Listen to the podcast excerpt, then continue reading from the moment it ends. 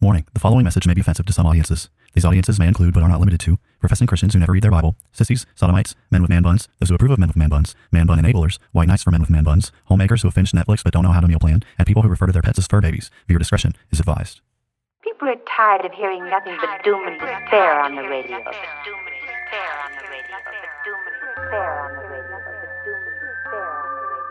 The message of Christianity is that salvation is found in Christ alone, and any who reject Christ, therefore, forfeit any hope of salvation, any hope of heaven. The issue is that humanity is in sin, and the wrath of Almighty God is hanging over our heads. They will hear His words, they will not act upon them, and when the floods of divine judgment, when the fires of wrath come, they will be consumed and they will perish. God wrapped himself in flesh, condescended, and became a man, died on the cross for sin, was resurrected on the third day, has ascended to the right hand of the Father, where he sits now to make intercession for us. Jesus is saying there is a group of people who will hear his words, they will act upon them, and when the floods of divine judgment come in that final day, their house will stand. Welcome to Bible Bashed, where we aim to equip the saints for the works of ministry by answering the questions you're not allowed to ask.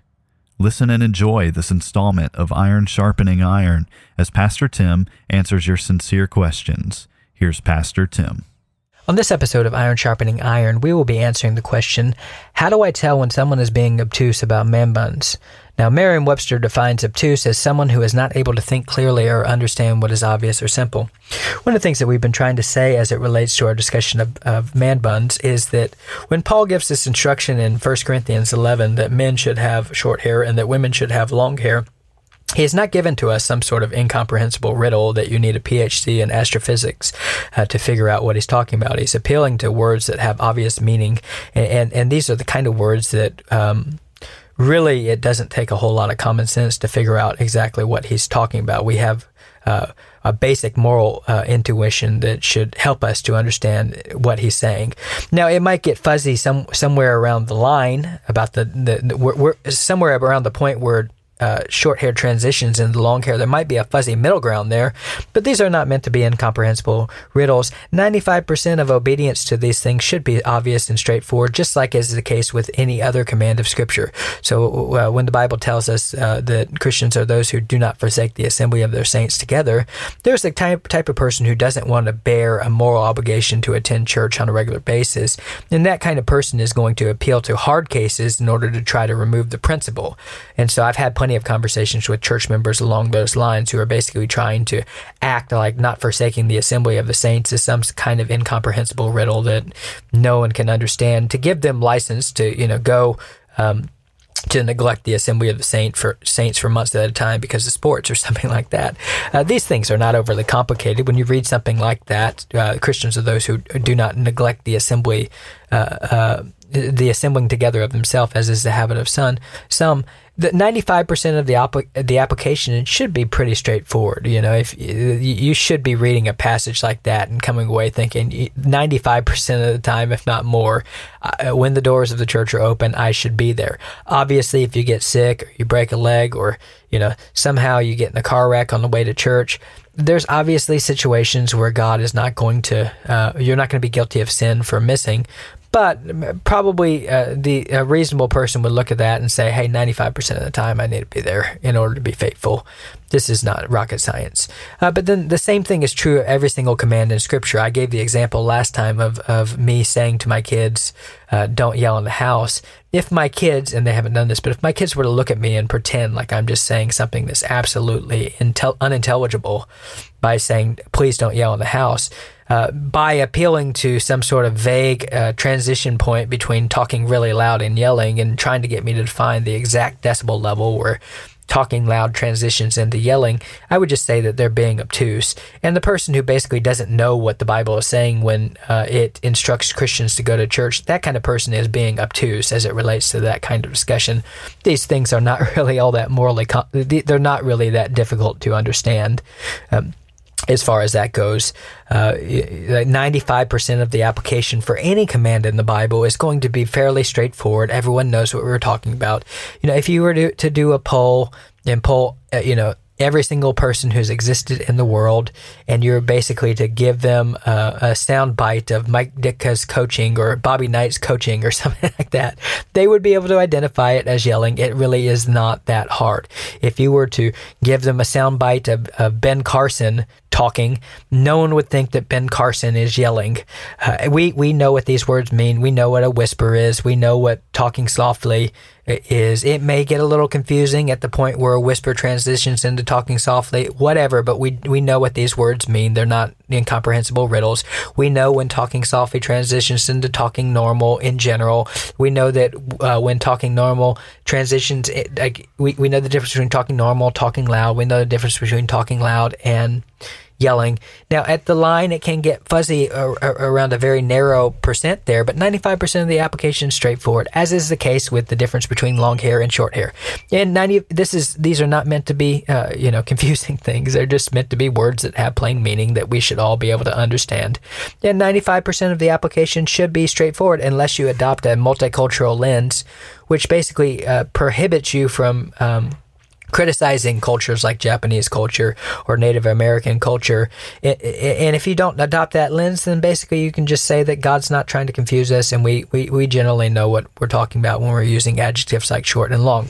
Now, if you want to know, now the purpose of this podcast today is going to be, how do you tell when someone's being obtuse about man buns, who is pretending to be the kind of person who is not able to think clearly or understand what is obvious and simple. If you want to identify that kind of person, here's a simple test to figure out whether you're dealing with someone who is engaging in this discussion in good faith, or you're dealing with the kind of person who is just trying to make the passage unclear so that it doesn't have any moral binding on anyone. Here's a simple test to figure it out. So because short and long are adjectives that actually have meaning, what that means is that short and long have meaning that is to be found in relation to each other. So one of the things that, if you're the kind of person who's just saying that, it's just hopelessly unclear, no one knows the difference between short and long. All right, fine. Let me grant for the sake of this argument that it's just really, really, really hard to figure out the difference between short and long. Fine. Let me grant, for the sake of argument, that this is not just intuitive and obvious as I'm saying it is, that it's just really, really hard. Fine, fair enough. Okay. Here's the problem, though. These are words that have meaning in relationship to each other. So what people are trying to do in this discussion is that they're trying to basically say that, under some conceivable definition of long, a woman could have hair down to her chin, and under some conceivable definition of short, a man could have hair down to his shoulders or longer. So the problem with this kind of thing is that you actually have to pick a side. So if you're going to be the kind of person who says that under some conceivable definition of long, a woman could have chin-length hair, that could constitute long, if you're going to look at all the ladies out there who have chin-length hair and say that can be considered long hair. Well, what you need to do at that point is say, well, if that is my definition of long that I'm trying to sanctify or trying to argue is permissible, what that means then is for a man to have short hair, it's going to have to be significantly shorter than the chin. So the Bible is saying, is doing a contrast. Men need to have short hair. Women need to have long hair. Okay, there's some subjectivity to it.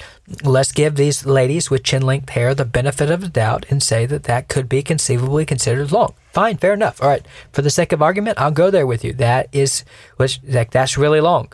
But if that's long, then that means that men's hair must be significantly shorter than that. So what you'll have to do then is, if you want to defend the women with chin-length hair, then what you're going to have to do is you're going to have to basically throw under the bus any man that doesn't have hair that's significantly shorter than the chin.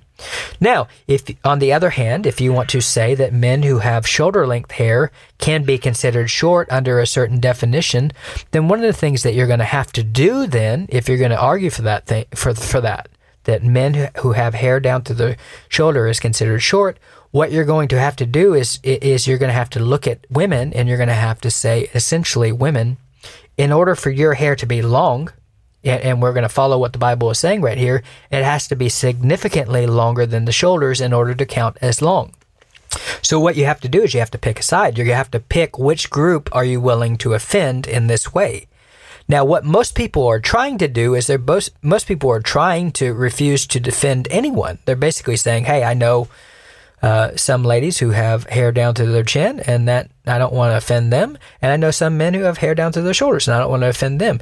And what I would look at you and I would say is, if you're at the same time and in the same instance arguing that a woman who has chin-length hair, that could be considered long, while a man who has hair down to his shoulders, that can be considered short, what you're doing is you're being obtuse. You're basically taking the meaning of these plain words, long and short, and turning them into Play-Doh that functionally has no meaning. You're playing a postmodern game where you're essentially saying that meaning is relative and that there is no fixed absolute truth whatsoever. And I would say that if you're engaging in a conversation with the person who's playing that game, we do need to call them on it. We need to say, hey, pick a position. So, you know, if you're going to say, you can't just destroy the meaning of words in that kind of way and argue for two contradictory things at the same time in the same way. Pick a side as far as that goes, or explain another way that we should understand the passage. Explain why is it that even though Paul is grounding this argument in nature, that somehow this is culturally relative or whatever else. Do the work on that end. But what you can't do is you can't play both sides of the fence as it relates to the meaning of words, and then basically rebuke anyone who is trying to put forward some sort of more plain meaning of the passage itself. This has been another installment of Iron Sharpening Iron. As always, if you would like to have your question included in one of these midweek episodes, email us at BibleBashedPodcast@gmail.com. Don't forget to subscribe and follow us on Facebook, Twitter, and Gab. Now, go boldly and obey the truth in the midst of a biblically illiterate world who will be perpetually offended by your every move.